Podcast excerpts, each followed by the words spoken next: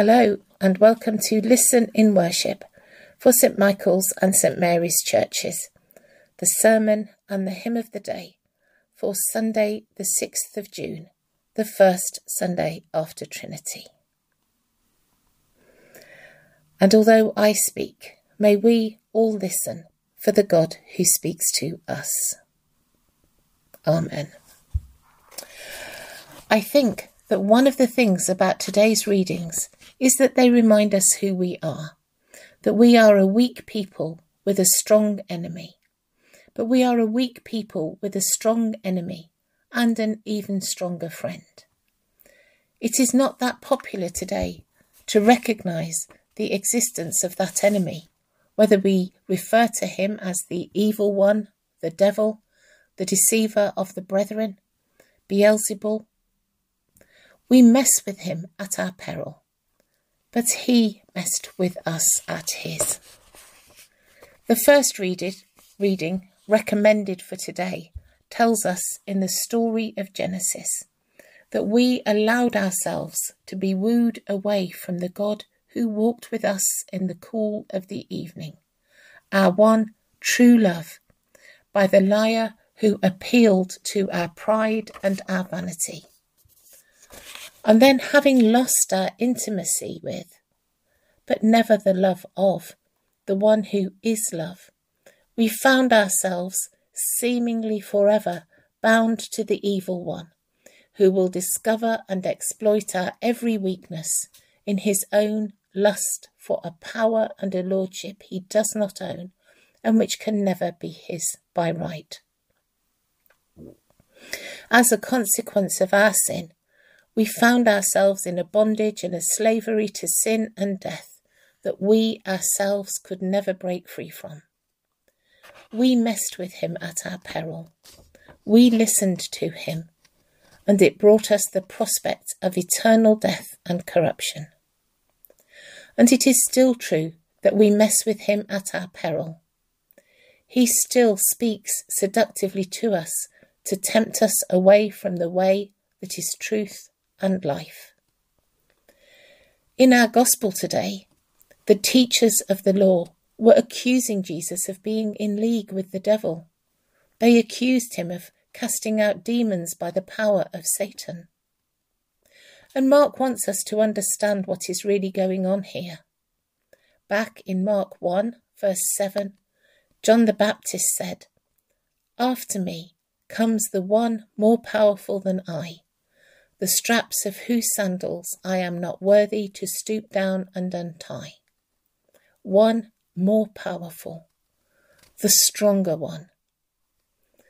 So when Jesus here speaks about tying up the strong one and plundering his house, we are meant to understand that Jesus is acting as the stronger one, the one who is tying up the enemy and plundering his house.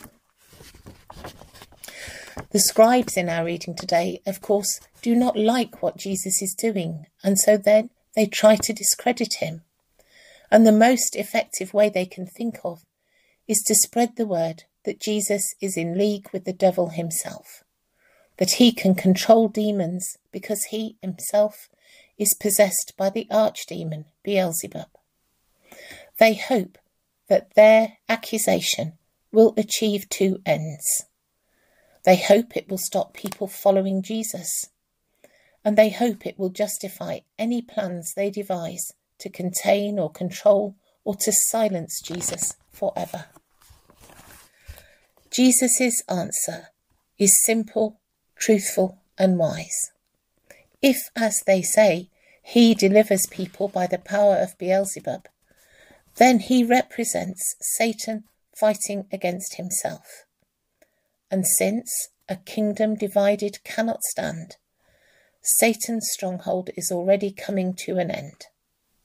In fact, our Gospels witness that Jesus' exorcisms are, in truth, the sign that the kingdom of God has arrived, and that captives and those in bondage are being set free.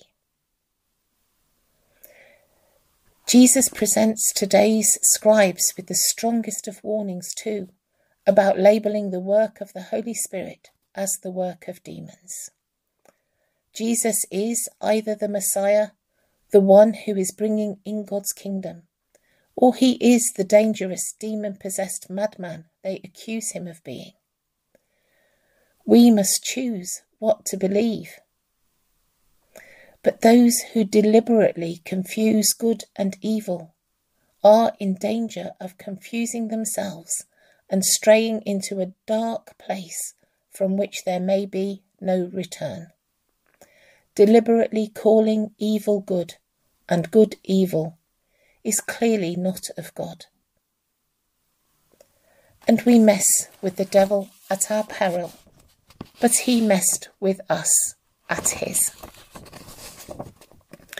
Our enemy is strong, but these are the death throes of the one who has already been overcome, the one whose fate was nailed with the three nails that pierced the body of Jesus, who came to live with us in love and to die for us in love. These are the death throes of the one whose defeat was sealed forever as the stone was rolled away from the tomb and eternal life burst forth from it for Jesus and for you and me. We are a weak people with a strong enemy, but we are a weak people with a strong enemy and an even stronger friend. For God so loved the world that he gave his one and only Son, that whoever believes in him shall not perish, but have eternal life. It's John 3:16.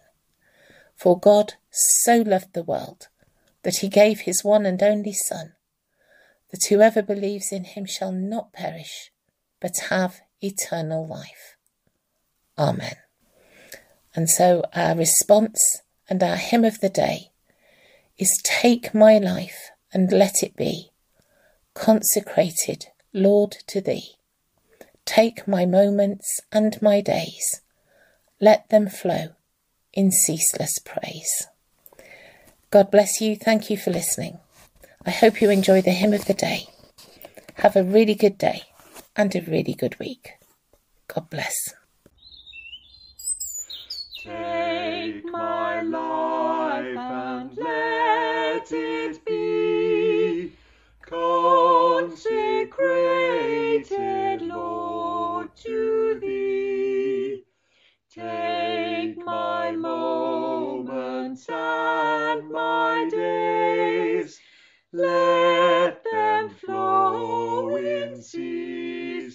ceaseless praise. Take my hands and let them move at the impulse of thy love. Take my feet and let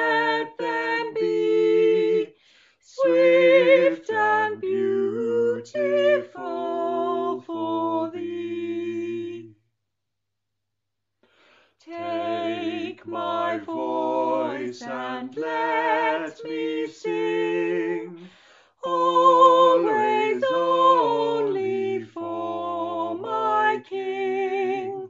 Take my lips and let them be filled with messages from thee.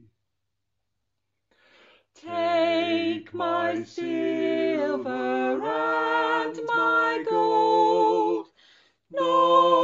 a would I withhold.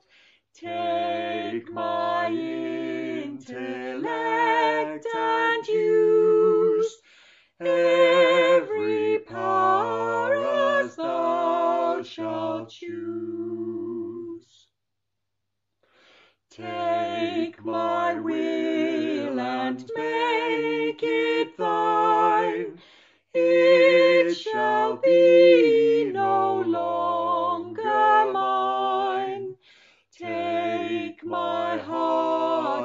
it is thine own. it shall be thy royal throne. Take my love, my Lord, I pour at thy feet its treasure store. Take myself and I will